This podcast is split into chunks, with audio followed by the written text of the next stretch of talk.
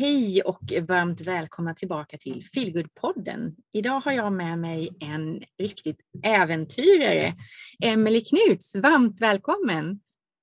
Tack så jättemycket! Alltså, vi har ju träffats förut du och jag, men det var ganska länge sedan nu. Eh, och jag brukar alltid börja med att eh, fråga om du kommer ihåg det här första mötet som vi hade? Eh, ja, jag vet inte om det var exakt det första mötet, men du kom fram till mig och så sa du att du behövde lite tjejhäng. Ja! Lite tjejsnack. och det var verkligen så jag bara yes, det hade jag också behövt. Men sen vart det ju, du behövde åka till Sverige eller någonting så det ja, precis. Mm. blev inte riktigt av. Men du var verkligen en sån energiklick som jag behövde bara träffa just då. Just då, det är ju lite så. Det är ju lite ont om kvinnor i den här eh, båtvärlden skulle man väl kunna säga. Ja, verkligen. Ja, precis. Och var var det någonstans? Berätta mer. Så de det hade... var på Gran Canaria. Vi hade, jag var just då ute på en långsegling så vi hade kommit från uh, ursprungligen från Kroatien och så kom vi juldagen till uh, Kanarieöarna, Las, uh, Las, Las Palmas, ja precis. Blandade ihop allt till slut. Eh, och då träffade vi er ganska så omgående där för ni låg eh, mm. ganska först när man kom in. Mm. Och då hade jag seglat med två stycken andra killar under två månader kanske. Mm. Ja just det. Och hur kom det sig att du hamnade där? För du hade väl inte seglat jättemycket innan eller hur var det? Nej, jag hade bara varit på en eh, sån tursegling i Australien, Whit Sunday, och då mm. tror man ute ett eller två dygn och det du får göra är att hissa segel. Mm. Eh, jag blir ju sjösjuk men jag tyckte liksom själva upplevelsen tyckte jag var helt fantastiskt. Ja. Jag gillar friheten och att du reser på båt. Eh, och då eh, när jag kom tillbaka från den Australienresan, för då hade jag varit tjänstledigt i kanske nio månader av tolv. Mm. Då hittade jag av en slump några killar som skulle eh, segla jorden runt eh, via en gemensam kompis. Så då bara frågade jag den kompisen om inte hon kunde fråga de killarna om de kunde tänka sig att ta crew. Jag vet mm. att det är lite svårt att hitta någon som vill vara med ute länge ja. och jag kände att jag var liksom inte klar med mitt eh, friår. Jag ville mm. gärna fortsätta lite till. Mm. Eh, och då sa de ja direkt mm. i princip. Men alla i min närhet tyckte att ja, men ska du inte åtminstone träffa de här människorna du ska säga upp ditt jobb för att bli med. Så då åkte jag och träffade dem, det var två bröder. Eh, mm. Så vi träffades i ett par timmar. Och så kände jag att ja, men det här kan inte bli så fel. Så mm. då sa jag upp mig från det jobbet jag hade då. Mm. Istället för att börja efter tjänstledigheten. Du hoppade verkligen alltså, direkt där? Ja, det gjorde jag. Men jag hade varit på det jobbet i sju år då och jag mm. kände att jag var väl kanske redo för någonting nytt. Eh, så att, eh, ja. För mm. mig, det var ändå ett ganska enkelt och självklart steg att ta just mm. då. Jag har aldrig varit superrädd för att kasta mig ut det. Jag vet att det alltid finns nya jobb att få. Liksom. Mm. Vad härligt. Och sen ja. blev det som du hade tänkt dig med den resan? Eh, jag vet inte riktigt vad jag hade tänkt mig om jag ska vara ärlig. Eh, för det första kunde jag inte segla. Eh, jag borde ju kanske ha tagit en seglingslektion eller två innan jag hoppade på båten bara så att man hade litet hum om teorierna liksom. Mm eh, det gjorde jag inte och jag har ju inte supermycket känsla för det. Jag är en sån människa som behöver öva och testa på ganska mycket innan jag faktiskt får en känsla för någonting. Speciellt jag är uppvuxen i roddbåt. Jag har aldrig varit segel har jag liksom inte varit i närheten av överhuvudtaget.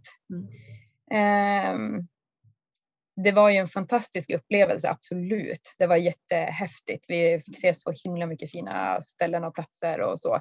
Men mm. det var också en utmaning rent kommunikationsmässigt. Och vara, nu var vi, jag tror att vi var sju eller åtta som mest mm. Eh, på båten. Och det är ju en ganska liten yta man är på, ja. ganska tätt med människor dygnet runt. Mm. Eh, för vi fortsatte ju även över Atlanten och till Karibien. Mm. För ni gick till Kap Verde eh, först va? Ja, precis. Och vi hade ganska mycket problem med båten. När vi var på väg ner till Kap Verde så fick vi problem med rodret. Mm. Det höll på att lossna. Mm. Och det var ganska mycket vind och ganska mycket vågor. Så det var lite jobbigt att ta oss dit. Eh, det gick ju fint, men sen när vi väl kom till Kap Verde så skulle den här reparationen den skulle ta två dagar sa de. Mm. Vi hade inte tappat rodret men det var liksom själva det som rodret sitter fast i som mm. började röra på sig. Men de här två arbetsdagarna spred de ut på en månad. Ah, okej. Okay. vi blev fast i Kap Verde i en månad och vi skulle ha besättning som skulle komma och möta upp oss i Karibien. Eh, så vi, hann ju, vi kom ju till Kap Verde och då när de sa att det skulle ta två dagar så sa vi ju till vår besättning att okej, okay, men ni kan boka flygbiljetter för vi kommer att ta oss. Men de hann ju komma till Karibien och åka hem innan vi ens hann lämna Kap Verde. Oj. Ja. ja. Och så skulle vi byta rigg i Kap Verde också när vi ändå höll på. Eh, mm. byta de vajrarna. Mm. Och då när vi lämnade Kap Verde så kände vi att den är inte riktigt spänd den här riggen. Så då vände vi faktiskt och åkte tillbaka till Kap Verde för vi kände att vi, vi vill inte riskera någonting. Nej. Det, det blev ett ganska långt stopp i Kap Verde för oss. Ja, det blev det ju då. Men, men sen till sist så kom ni ändå över liksom? Ja, det gjorde vi. Det tog ja. 16 dygn över och det var en väldigt fin överfart. Vi hade lagom vind hela tiden. Mm, härligt. Det var fin solsemester mm. skulle jag säga. Mm. När, när åkte ni då? Liksom? När kom ni väl iväg från Kap Verde? Vi kom iväg ganska sent. Ja. Undrar om det var slutet av februari och vi kom ja. fram i början på mars. Mm.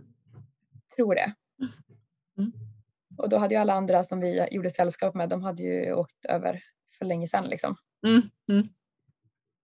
Men sen när ni kom över dit så hade du lite andra planer också efter ett tag. Eh, ja, för min syster kom, hoppade på båten samma dag som vi hade korsat Atlanten. Eh, kom hon på båten. Mm. Eh, och då var vi ju ganska slitna och båten kanske inte var superfint skick. så hon fick inte, hon fick inte så bra start. Nej. Så, eh, hon, hon har lite högre bekvämlighetsfaktor än vad jag har. Jag bryr mig inte så mycket men vi hade liksom, kylskåpet fungerade inte. Vi kunde inte tvätta oss i färskvatten för vi hade inte så mycket vatten. Mm. Um, och så blev hon sjuk första dagarna så hon sa väl det ganska omgående att det här är ingenting jag vill fortsätta med. Nej. Men jag tyckte att nu hade jag ju äntligen kommit till ett fint ställe för vi åkte ju genom Medelhavet. Det var ganska kallt, ganska dåligt väder så det var ju liksom inte livsnjuts tur förrän vi kom över till Karibien.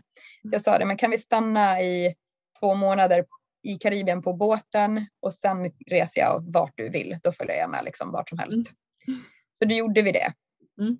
Eh, så då eh, ja, reste vi runt i Karibien och det var ju fantastiskt fint. Jättemånga härliga platser. Mm. Man fick se mycket ja, men, trevliga människor och så det blev egentligen en, en övergång till en, nästan en backpackresa för er? Ja, precis. Ja. Så att, eh, eller ja, ja, vi reste ju runt på båten då under två månader. Mm. Men sen när mm. vi kom till Colombia så insåg vi att det var ju billigare för oss att bo på hotell i Colombia än att fortsätta på båten. Och i och med att hon inte ville vara på båten mm. så sa vi att okej, okay, men här kan vi hoppa av och så kör vi backpackertur på land då. Mm. Så då, alltså första veckan, då låg vi faktiskt bara instängda på ett hotellrum eh, med AC och varmt vatten i duschen. Eller ja, framförallt vi kunde ta en dusch. Ja. Eh, så det var väldigt härligt att bara slappa av. Det var ingenting som gungade. Room service. Ja.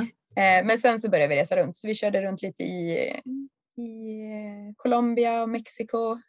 Sen drog vi över till Hawaii. Mm. Så det blev en väldigt fin tur. Ja. Det Kul att göra det tillsammans med sin syster. Ja absolut, det måste ju vara sådana härliga minnen att ha med sig. Jag tänker det är ju liksom, ja vilken upplevelse. Ja, det var helt fantastiskt. Ja. Men hur länge gjorde ni det? Eh, vi var ute kanske tre månader som vi backpackade runt. Mm. Ja, ungefär. Mm. Men jag var ute totalt eh, nio månader mm. med seglingen och den backpackerturen då. Men jag hade varit ledig i nästan ett år innan också. Mm. och sen var... tillbaka till verkligheten. Ja, precis. Hur var det då? Komma tillbaka efter allt det liksom? Alltså jag är ju en sån som egentligen kan fortsätta resa hur länge som helst ah. tror jag. Men det var ju så att pengarna började ju ta slut. Jag hade ju sålt mitt hus precis innan vi skulle korsa Atlanten. För jag mm. insåg ju det, det blev ju dyrare än vad jag hade tänkt mig så min resbudget sprack ju. Men i och med att jag hade sagt upp mig från det jobbet så tänkte jag att då kan jag lika gärna sälja huset också. Mm. Skulle inte bo kvar där ändå. Eh, så då när vi kom hem, det var ju den sommaren det var så himla varmt. Mm. 2018 eh, och det var skogsbränder. Mm. Eh, och då brann det väldigt mycket i Älvdalen där jag kommer ifrån. Så då sa, och de sökte väldigt mycket personal till det. Så jag sa att men jag, kan, jag kan jobba lite med det mm. innan jag tar tag i livet och söker ett, ett annat jobb. Mm. Så då um, vart jag logistikansvarig i brandsläckningsarbetet. Ja. Så det var, ja. ja. det var väldigt kul jobb faktiskt. Ett ja. av de roligare jobben jag haft. Eh, väldigt slitigt. Du jobbade typ dygnet runt men det var, det var väldigt kul. Ja. Faktiskt. Eh, men sen efter den seglingen när jag hade kommit hem och var klar med jobbet då, så kände jag väl fortsatt att för på själva seglingen så kände jag att jag vågade inte ta för mig. Så jag lärde mig inte att segla på den seglingen fast vi var ute så länge. Mm. Det var mest att jag diskade, städade och lagade mat. Mm. I och med att jag var enda tjejen också under stor del av tiden. Mm. Så jag eh, drog faktiskt eh, iväg och tog seglingskurs i mm. två veckor när jag kom hem. Så åkte jag till Spanien. Mm. Eh, och då sa alla att ja, men det där fixar du. Jag bara, men jag kan inte segla. Mm. Men den här kursen var liksom, det var en vecka eh, teori och sen en vecka praktiskt. Och mm. alla andra seglingskurser i, i Sverige och så, det är mest bara teorin om du ska ta ett sånt båtförarbevis eller någonting. Och jag var inte så intresserad av, eller teorin är jag väl intresserad av, men det jag mm. ville lära mig var ju att hantera en båt. Ja. Så då gick jag ändå på den här kursen men jag kände ju direkt att det här är så övermäktigt. Det här är inte vad jag kan. Jag tyckte det och jag hade så dåligt självförtroende med att hantera båt. Men det var fantastiskt, jättebra lärare och så. Så efter det så kände jag ändå att okej, okay, men jag kan faktiskt ta en båt in och ut ur hamn. Det är inte så svårt, bara man vet hur det funkar. Mm. Ehm, så jag var väldigt sugen på att köpa båt då också, men jag har alltid känt att det är en så stor grej. Jag mm. vågar inte göra det i och med att jag inte har någon i närheten som faktiskt håller på med båt och jag vill ha något slags stöd. Mm. Eh, så det blev att jag flyttade till Norge idag, att jag fick jobb på, på Bergans. Eh, och då gick jag lite sådana jollekurser här också. Det är mindre mm. segelbåtar. Mm. För jag kände att jag vill lära mig från grunden, jag vill känna, känna hur båten reagerar. Mm. För den seglingskursen jag gjorde i Spanien, det var på en stor båt och det är inte mm. lika känsligt med vindmässigt. Så. Eh, och så efterlyste jag lite i Facebookgrupper hur jag skulle kunna komma ut och segla i Oslo. Att jag kände att jag ville i alla fall vara med på en båt och då efterlyste jag faktiskt i en eh, grupp för bara kvinnor för jag kände mm. att jag, i och med att självförtroendet var så lågt mm. så ville jag gärna vara med kvinnor. Jag kände att jag var mer bekväm med det. Mm. Och då blev jag med på en seglingsregatta Eh, och hon som var kapten på den båten var jättegod, jättegullig. Så jag var med i två år med henne mm. på den båten, på den regattan. Och då år nummer två så satt vi och pratade ganska mycket och så sa jag att ja, men jag, jag drömmer verkligen om att ha en segelbåt och jag vill jättegärna bo på segelbåt för att mm. komma in i det liksom. Mm. Hon bara, ja men har du kollat på segelbåtar? Ja, det har jag gjort massor. Hon bara, ja fast har du fysiskt kollat på en segelbåt? Ja. Och det har jag inte. Jag kollar på segelbåt bara på Blocket och film. Ja. Liksom. Så då sa jag vad jag ville ha för, alltså vilken prisklass jag ville ha, vilken typ av båt, vad jag ville att det skulle finnas på den och så. Och så, så hjälpte hon och hennes eh, sambo Frode mig och skickade länkar vilka båtar de tyckte att jag skulle kolla på. Mm. Så pussade de mig och kollade på båtar. Och så inom två veckor hade jag köpt båt. Det där, gick det så fort alltså? Det gick så fort när de väl satte igång. Jag var ju ganska klar mentalt att faktiskt köpa båt. Uh. Eh, men jag hade ju ingen båtplats och det är inte superlätt i Oslo att fixa en båtplats Nej, heller. Hört, uh. Och Hanne bara, nej men det är lugnt, det fixar sig, det är inga problem. Jag bara, men det finns ju inga båtplatser för det har ringt runt i hela Oslo. Jag ägde en båt men jag hade inte en plats. Nej, nej men du ring till där de hade båt då, liksom, till den marina chefen. Mm. Eh, och jag, i och med att jag hade köpt en ganska liten båt så fanns det faktiskt en, en vinterplats. Jag köpte båt i slutet av oktober, flyttade in första december. Mm. Då fick jag plats i samma marina som dem så det var ju väldigt bra för då kunde de ju också fortsätta supporta mig så de blev ju ah, som mina extra föräldrar. Ah. Hjälpte mig med allt och sa, gjorde en inköpslista vad jag behöver köpa, ah. skjutsade mig och fixade det också. Lite båtföräldrar helt enkelt. Ja men verkligen och när jag kom hem första dagen när jag hade köpt båten så stod det liksom ett litet inflyttningskit på båten oh. och hon bara jag har köpt sånt till alla mina barn så det är klart att du också ska få ett sånt. Vad härligt. Så de har varit guld värt. Men alltså, sen har jag ju insett att båtcommunityt är ju väldigt öppet ja. och hjälpsamt. Så är det ju. Vill man ha hjälp så bara man ber om hjälp så får man ju i alla fall tips och råd. Det är ju en så... ganska härlig del i det. Just ja. det så lättsamt liksom. Ja men verkligen. Mm. Och jag tycker det är så himla härligt att bo på båt här i Oslo också för det blir lite socialt än att bo i en lägenhet när du inte pratar mm. med grannarna eller så. Mm. Och så älskar jag ju vara utomhus. Och det här känns ju som lyxcamping. Man är ju utomhus hela tiden nästan. Eller hur? Men ja. någonstans, nu har jag, alltså, jag har ju också något svagt minne av att jag såg det susa förbi på Facebook ett tag där att du hade en eh, typ en, en folkabuss. Hade du inte det också? Ja. Någonstans där mittemellan? Jo. Ja. jo, och den hade jag faktiskt köpt ganska länge sedan. Den köpte jag 2015. Ja. Eh, men då köpte jag en folkabuss det var också en sån dröm att jag vill ha en sån. Mm. Kan inte så mycket om bilar, men tänkte hur svårt kan det vara? Ja. Eh, så då köpte jag en. Den hade inte gått på 20 år. Jag var bara glad att den hade en motor i sig. Mm. Eh, men det var ganska svårt att få igång den. Dels har jag, jag har inte kunskapen och jag har inte riktigt suget att hålla på med det heller och hitta Nej. någon som ville hjälpa mig. Tog lite tid och så, men första sommaren i Norge vad blev det då? 2019. Då mm. hade jag faktiskt fått igång den och då hade jag som mål att jag skulle flytta in i den från första jag tror att det var vid påsk skulle jag flytta in i den. Så mm. den skulle liksom vara klar tills dess. Påskhelgen hade jag, då fick jag hämta den från lackeraren. Mm. Det var inga rutor, ingen inredning, ingenting var fixat mm. på den. Men då har jag en väldigt snäll bror som hjälpte mig att bygga ihop själva bilen och så byggde jag inredningen. Så den var faktiskt klar under en vecka. Mm. Fick jag ihop den så jag flyttade in och bodde i den under en hel sommar. Ja, det såg så riktigt ut. Det såg ja, den är helt så. fantastisk. Jag älskar den. Ja. Turkos och vit, superfin. Ja. Men när jag bodde i den först, för då var det, jag gjorde lite någon tidningsintervju om att jag bodde i den. Mm. Och i och med att den är turkos så syns den ju ganska väl. Ja.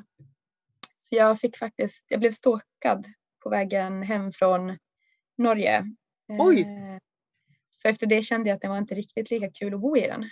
Den är klar.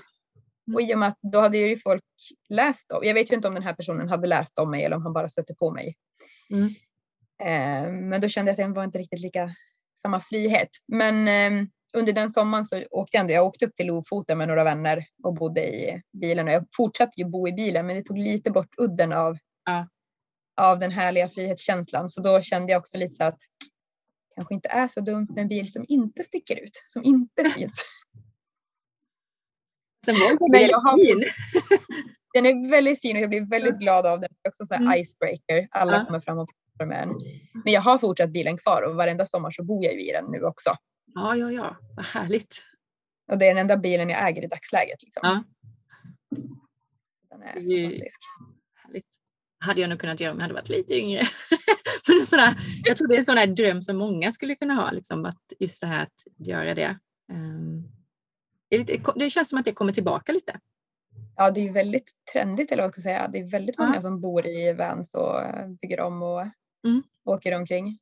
Och det är, jag förstår det, det är ju absolut en frihet och det går ju lite snabbare än att segla om vi säger så. Ja men det gör det så att, Jag skulle kanske säga att det kan vara lite tryggare också rent vädermässigt. Så blir det ja, lite också. Mm. Absolut, men jag mm. gillar båda grejerna. Jag gillar det här att man reser och har allting med sig som man behöver. Eller hur? Sköldpaddsliv som jag brukar säga. Det är lite så. Ja, eller hur. Det går så himla fort men vi har huset med oss. Det är liksom ganska skön känsla. Ja men det är ju det. Mm. Absolut, men det är perfekt att ha båda då tänker jag. Det är ju mm. superläckert. Ja, jag tycker det är ultimat faktiskt. Ja. Men, men sen är jag lite sugen på att skaffa en vinterisolerad van också till vinter. Ja. Det är ju kanske två månader jag inte är ute med segelbåten. Mm. och jag åker väldigt mycket skidor. Det är kanske nästa, kanske. nästa steg. Jag skulle precis fråga dig det. Har du något nytt projekt på gång nu eller? Ja, nej, men det är eh, mm. vinter, mm. vintervärn skulle jag, skulle jag ja. vilja ha. Jag var ute och uh, testade på det i vintras och det var också fantastiskt. Mm. Men vad, vad, jag tänker så här, eh, du är ju liksom en görare, en doer. Det här liksom att inte bara tänka att det här skulle jag vilja göra utan du liksom, okej okay, det här skulle jag vilja göra och sen gör du det. Vad skulle, mm. du, liksom, skulle du kunna ge för tips till andra? Liksom? Hur, hur kan man tänka för att det liksom ska bli av? Att man inte bara fastnar i att tänka? Alltså jag har ju aldrig varit så mycket till tänkare och sen är jag lite så här att har jag inte testat någonting så är det ju klart att jag kan det. Mm. För jag har ju inte testat och insett att det är svårt. Nej, du är lite pippi. Jag är lite pippi så att man, liksom, man kan allting till man har bevisat motsatsen. Och sen är det, så här, det enda som är, är ju att man bara funkar inte eller att man inte trivs med det. Men sälj båten då eller mm. gör någonting annat. Precis, det, då har man provat ja. och då vet man. Liksom. Ja, precis. Så jag har liksom aldrig tyckt att eh, jag har aldrig känt en rädsla för att testa nya grejer. Mm. Men jag har ju aldrig haft en rädsla för att inte få ett jobb heller. Mm. Jag vet att allting löser sig bara man är lite öppen för vad mm. livet har att erbjuda så löser sig allting. Mm. Jag tror att man mer ska fokusera på de positiva och de positiva grejerna som kan komma ut av det här mm. man vill göra. Mm. Inte tänka på allting som kan gå åt skogen, för allting kan alltid gå åt skogen. Ja, men, men det kan gå åt skogen när du går över gatan när du ska till jobbet också. Absolut. Absolut. Och då vill jag hellre i alla fall ha gjort allt det jag vill. Mm. Så jag tror att man bara inte ska tänka efter så jäkla mycket alla gånger. Man ska göra det som känns bra i magen. Mm. Och gärna säga till andra att man vill göra det. För då är det också svårare att backa ut. Ja. Ja, men det blir också det blir mer bekräftelse även för en själv, liksom, att man säger det högt. Att säga det till någon. Ja. att, eh, Eh, det, det händer ju någonting när man säger det högt till någon första gången att det här, liksom, det här tänker jag att jag ska göra. Det är ju ett speciellt pirr i kroppen. Det blir, liksom, det blir ju mer verkligt än när det bara får ja. i huvudet. Ja men det blir det verkligen. Mm. Och sen har jag också, jag har gått hos en uh, vän till mig, hon är mental coach. Mm. Så, för när jag hade kommit hem från den långresan med seglingen mm. och så, så var jag lite lost. Jag visste liksom inte vad jag hade kvar för drömmar. Nej. Eh, och det var också ett väldigt bra sätt för att liksom så här, okay, men vad är det som är viktigt för mig? Även om jag kanske inte visste en specifik dröm så kunde jag liksom i alla fall, hon kunde pinpointa vad det är som är viktigt för mig. Mm. Och det ledde mig vidare till, okay, men vilket typ av liv vill jag leva? Precis. Mm. Så då, jag menar jag har ju varit ute på en lång tur med den här båten också. Mm. Eh, och då är man ju som egen kapten och det var ju också ett ganska svårt steg att göra. För att då är det man själv som ska ta alla beslut och alla val och jag mm. är inte rutinerad. Jag kan inte det här egentligen. Alltså jag kan principerna men jag är mm. absolut inte ett proffs på någonting. Nej. Men man ska också inte vara rädd för att be om hjälp. Nej, precis. Och alla de här Facebookgrupperna för all, alla typer av aktiviteter man håller på med mm. är ju jättehjälpsamma. När jag reste runt med den folkabussen i Norge, jag hade åkt upp till Lofoten men då när jag skulle hem så hade jag släppt, släppt av mina vänner så jag skulle åka hela vägen från Lofoten hem till Älvdalen själv. Mm. Och jag fick problem direkt. Mm. Det var, ja, bilen fungerade inte som den skulle helt enkelt.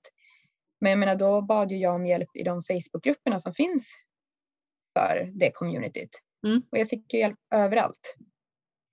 Så jag menar folk är ju jättehjälpsamma och man ja. får inte ens betala någon utan alla säger bara men pay it forward. Ja precis. Och jag tycker det är väldigt härligt. Så jag försöker också när folk säger att ja, men, oh, jag skulle också vilja bo på båt eller har något tips och råd om vanlife eller mm. vad det nu är, är. Så försöker jag ju ge alla tips och råd jag bara kan för mm. att det ska bli lättare för dem. Ja. Såklart. Nej, men alltså, ja, också typ att kasta sig ut i. Ja, lite så. Jag gjorde en sån jämförelse häromdagen i något helt annat för att jag står klurar igen på lite jobb. För jag ska göra ibland. Det handlar ju också om en sån här grej. Eh, ska jag, vem är jag att göra en kurs i det här typ? Eh, man fastnar lite med huvudet. Alltså bara, ja, fast vad är det värsta som kan hända? Ja, eh, men eller hur. Alltså jag provar lite grann. Det är som att stå, jag, jämförde, jag står på en klippa, det är lite så jag kände när vi skulle åka också. Jag står på en klippa, det är vatten nedanför. Jag vet att det är inga stenar, jag kommer inte slå ihjäl mig. Det värsta som kan hända är att jag gör ett magplask eller ryggplask och, plask liksom, och det gör lite ont ett tag. Det kanske svider lite, men sen går det över. Mm. That's it. Och i bästa fall så gör jag en jättesnygg trippel saltomortal eller någonting. Jag vet inte. Men, men det kanske blir superbra liksom. eh, och känns kanon. Eh, just det här, jag, jag gillar det här med bild, att tänka bildligt, liksom, hur vi kan, ja. alltså så, det blir så tydligt på något vänster, vad är det vi liksom oroar oss för eller inte.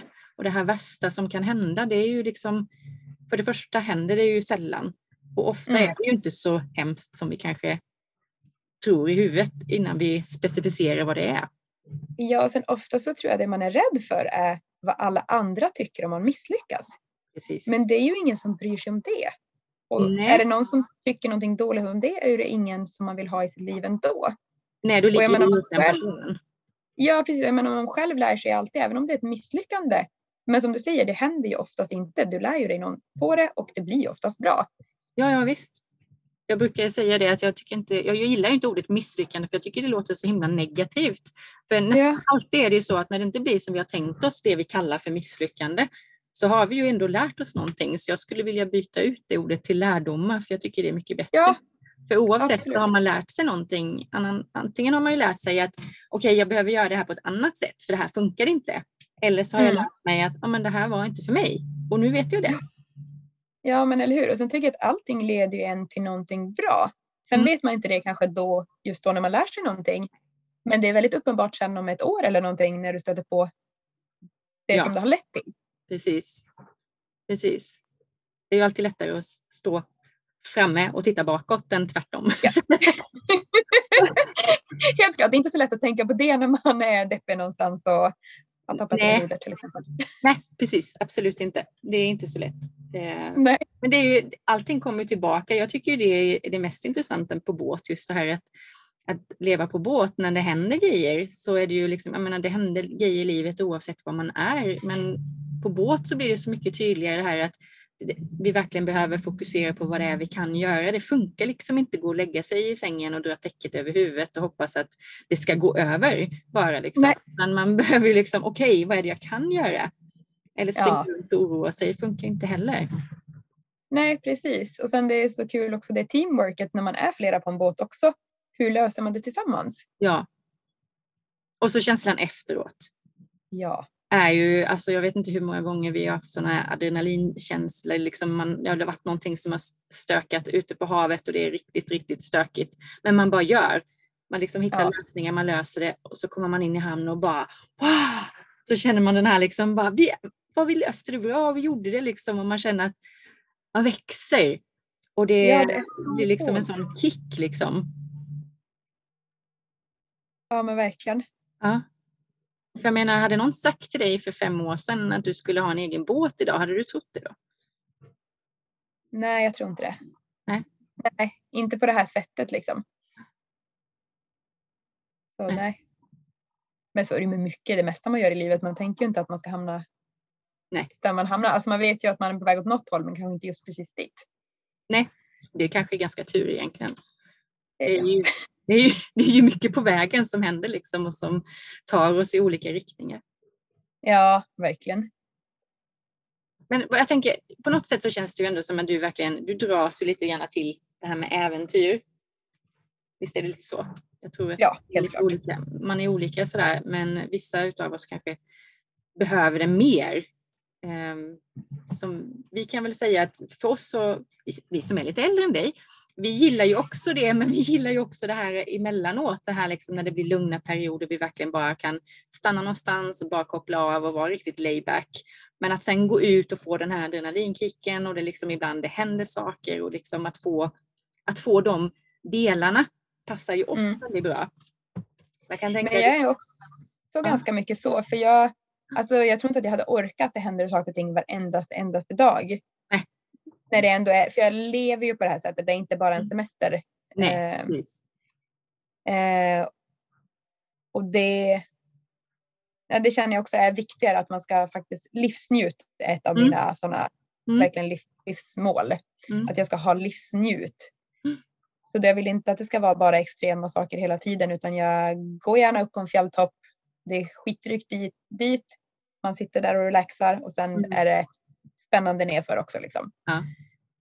Så att eh, nej, jag, jag, tycker att livet ska vara en kombination av båda och. Jag tror det. Men, jag tror att det är då man får någon liksom slags harmoni och jag tror det är då man får det mesta livsnjutet, när man får liksom kontrasterna.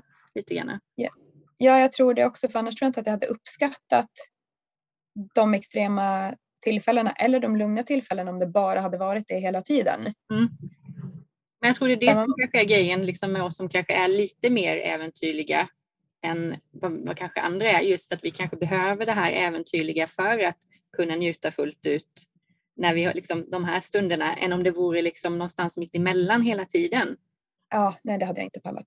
Det, det kände jag liksom när livet var så mer innan att det var ju alltid, jag kunde känna att nu måste det hända någonting. Eh, för mig var det mm. liksom allt från att nu ska man skaffa ett barn till eller nu ska vi köpa hus eller det, det här vanliga. Och det var ju inte, det tillfredsställde ju fortfarande inte det där. Det var ju väldigt kortsiktigt. Mm. Det funkar ju mycket bättre men när man får... Ja, jag känner ju man vill, jag, vill, jag vill ju ha ett liv som jag tycker om långsiktigt mm. nu. Förr var jag nog också mer så att jag bara tänkte kortsiktigt och drog på kortare turer eller liksom mm. att man såg fram emot semestern. Nu ser jag ju fram emot mitt liv varje dag. Mm. För jag gör, lever det på det sättet jag vill. Precis. Och sen såklart varenda dag är ju kanske inte den ultimata dagen. Men Nej, liksom, overall är ju en vecka väldigt fin. Mm. Och när man har mycket, jag har ju mycket mindre resor planerade fram och fram hela tiden. Jag menar jag bor i Norge, det finns fantastisk natur, fantastiskt mycket fint att se. Och bara Oslofjorden är jättehärliga att segla och dyka i och allting liksom. Mm. Jag tror att folk rent mer generellt skulle nog se vad som gör en lycklig på lång sikt eller på mm. vilket sätt man vill leva på lång sikt. Jag tror inte att det standardlivet kanske är för alla. Långt ifrån. Eh, men de flesta lever i det för att det är mm. det som är normen. Mm. Och de flesta tror inte att man klarar sig utan en stor tv, en stor soffa till exempel, alltså, eller en, två bilar i familjen. Mm. Men det är bara vad man är van vid. Mm. Det handlar ju så mycket om det. Mm. Vad man är van vid. Och vad man kan prioritera bort eller prioritera in i livet. Ja, och vad det är man tycker är viktigt och det är liksom, vad kan man liksom, kan man, kan vissa saker känna, liksom, stå undan för att jag vill ha det här, för att det känns viktigare när vi verkligen känner efter. Men det är lite som du sa innan när du kom tillbaka och kanske var lite vilsen just det här att jag tror att det är så mycket som rullar på för så många hela tiden. Så att det är nog många som egentligen kanske inte vet vad det är man drömmer om eller verkligen vill just nu. Eh, Nej, precis. Det liksom... Och det känner jag också, det har ju varit många av mina vänner som också har sagt, alltså redan från när jag var kanske 18-19 att ja men är du mm. inte stressad för det här med familj och ska du inte stadga dig och ta det lite lugnt snart? Jag bara, jag behöver inte vara stressad för det om alla andra är stressade över det. Mm. Det är inte för alla och det är inte för alla då. Det kommer liksom en tid för allt. Mm.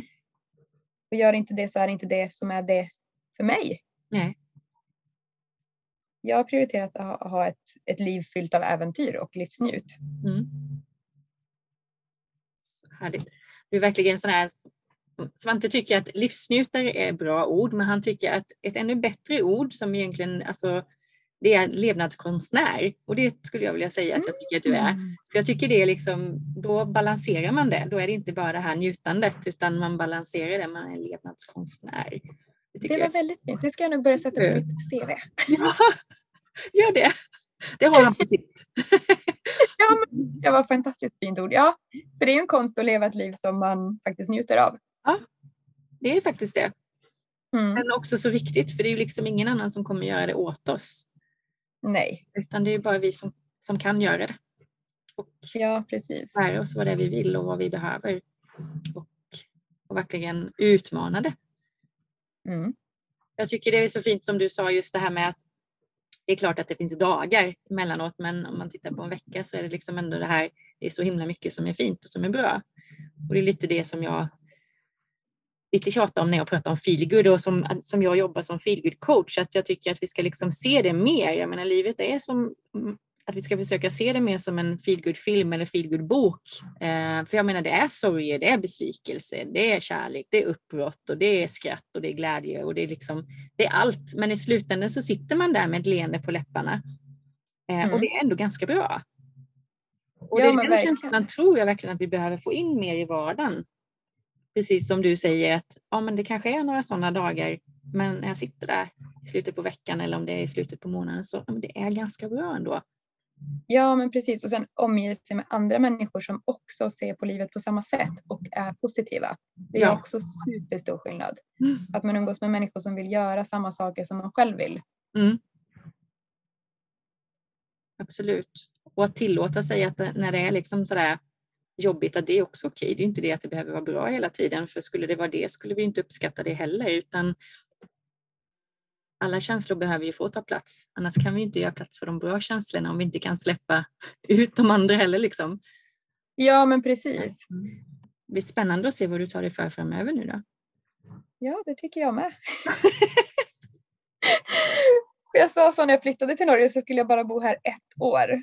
Mm. Eh, och sen skulle jag långsegla men sen kom ju corona och det kom mm. många andra hinder och sen så hann jag ju eh, resa den här vintern så reste jag ett halv, nej inte ett halvår, tre månader mm. runt i Norge och efter den turen så kände jag att hmm, det är inte så jäkla tokigt här i Norge heller så nu är jag inte riktigt lika sugen på att segla långt. Nu skulle jag kunna tänka mig bara på att segla runt i Norge eller åka bil runt i Norge för att det finns så mycket fint att göra här. Och så har jag liksom aldrig känt tidigare i livet. Då var det att jag skulle så långt bort som möjligt och så länge som möjligt. Ja. Men det är också någonting som jag tror ibland är lätt att glömma bort, allt det här som man har runt omkring sig. Om man känner att ja, men, ja, det är ingen idé att jag drömmer om det för jag kan inte det just nu ändå. Det funkar verkligen inte i livet. Om det är barnfamiljen, mm. vad tusan det är liksom. Men just att se, det finns ju så himla mycket man kan göra där man är. Eller i närheten, ja. närmare. Precis, jag tycker det är det som jag tror gör mina veckor väldigt fina för att jag mm. utnyttjar naturen som finns här runt mm. omkring. Och möjligheterna. Mm. Ja, vad härligt. Spännande. Har du några mer härliga feelgood tips till de som lyssnar? Jag älskar ju som, alltså, livsnjut som sagt. Att jag, alltså bara för mig själv att må bra efter en arbetsdag till exempel, då sätter jag mig oftast med en kopp te och en bit mörk choklad ute mm. på däck i solen. Och det gör jag liksom året om. Mm. För jag tycker att de minuterna bara i, i solen där på eftermiddagen, de, de ger så himla mycket energi för mig. Bara sitta där tio minuter så är jag som nystartad igen.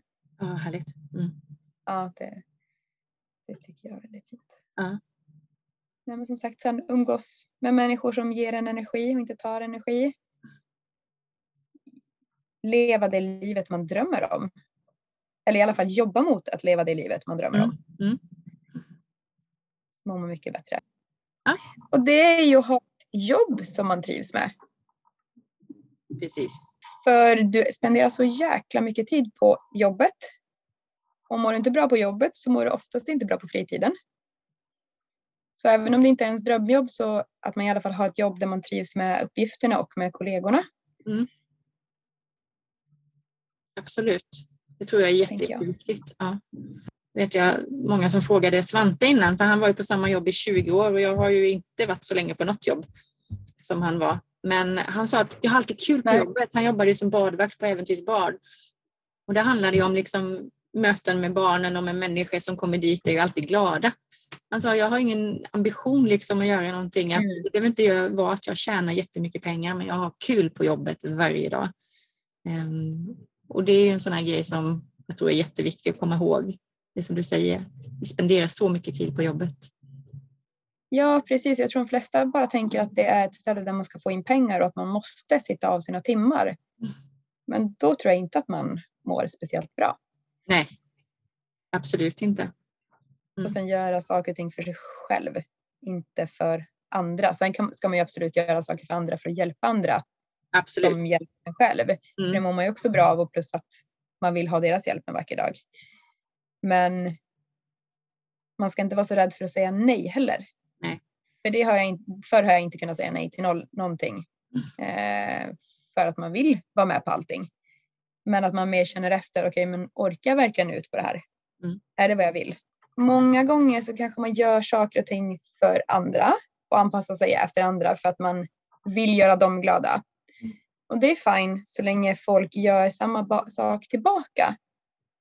Men oftast så säger ju andra människor nej om de inte är sugna på att göra saker och ting. Så jag tycker inte att man ska göra saker bara för att vara snäll mot andra.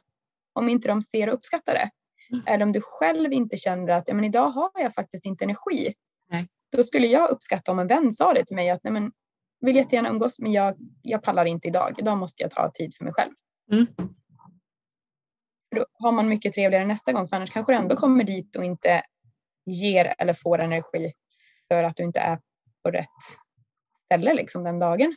Nej, precis. Och kanske inte heller uppskattar det så mycket som man borde ha gjort för man är inte närvarande riktigt utan jag, menar, jag tänker att vi har ju ett eget ansvar mot oss själva där också. Även om det är ja, så. Ja, men sen så tycker jag också sen när jag har börjat gjort saker mer för mig själv och det jag faktiskt tycker är kul mm. så har jag träffat mycket mer, mer människor som uppskattar samma saker som mig. Mm. Och då får man ju automatiskt in rätt energi i ens liv. Mm. Absolut.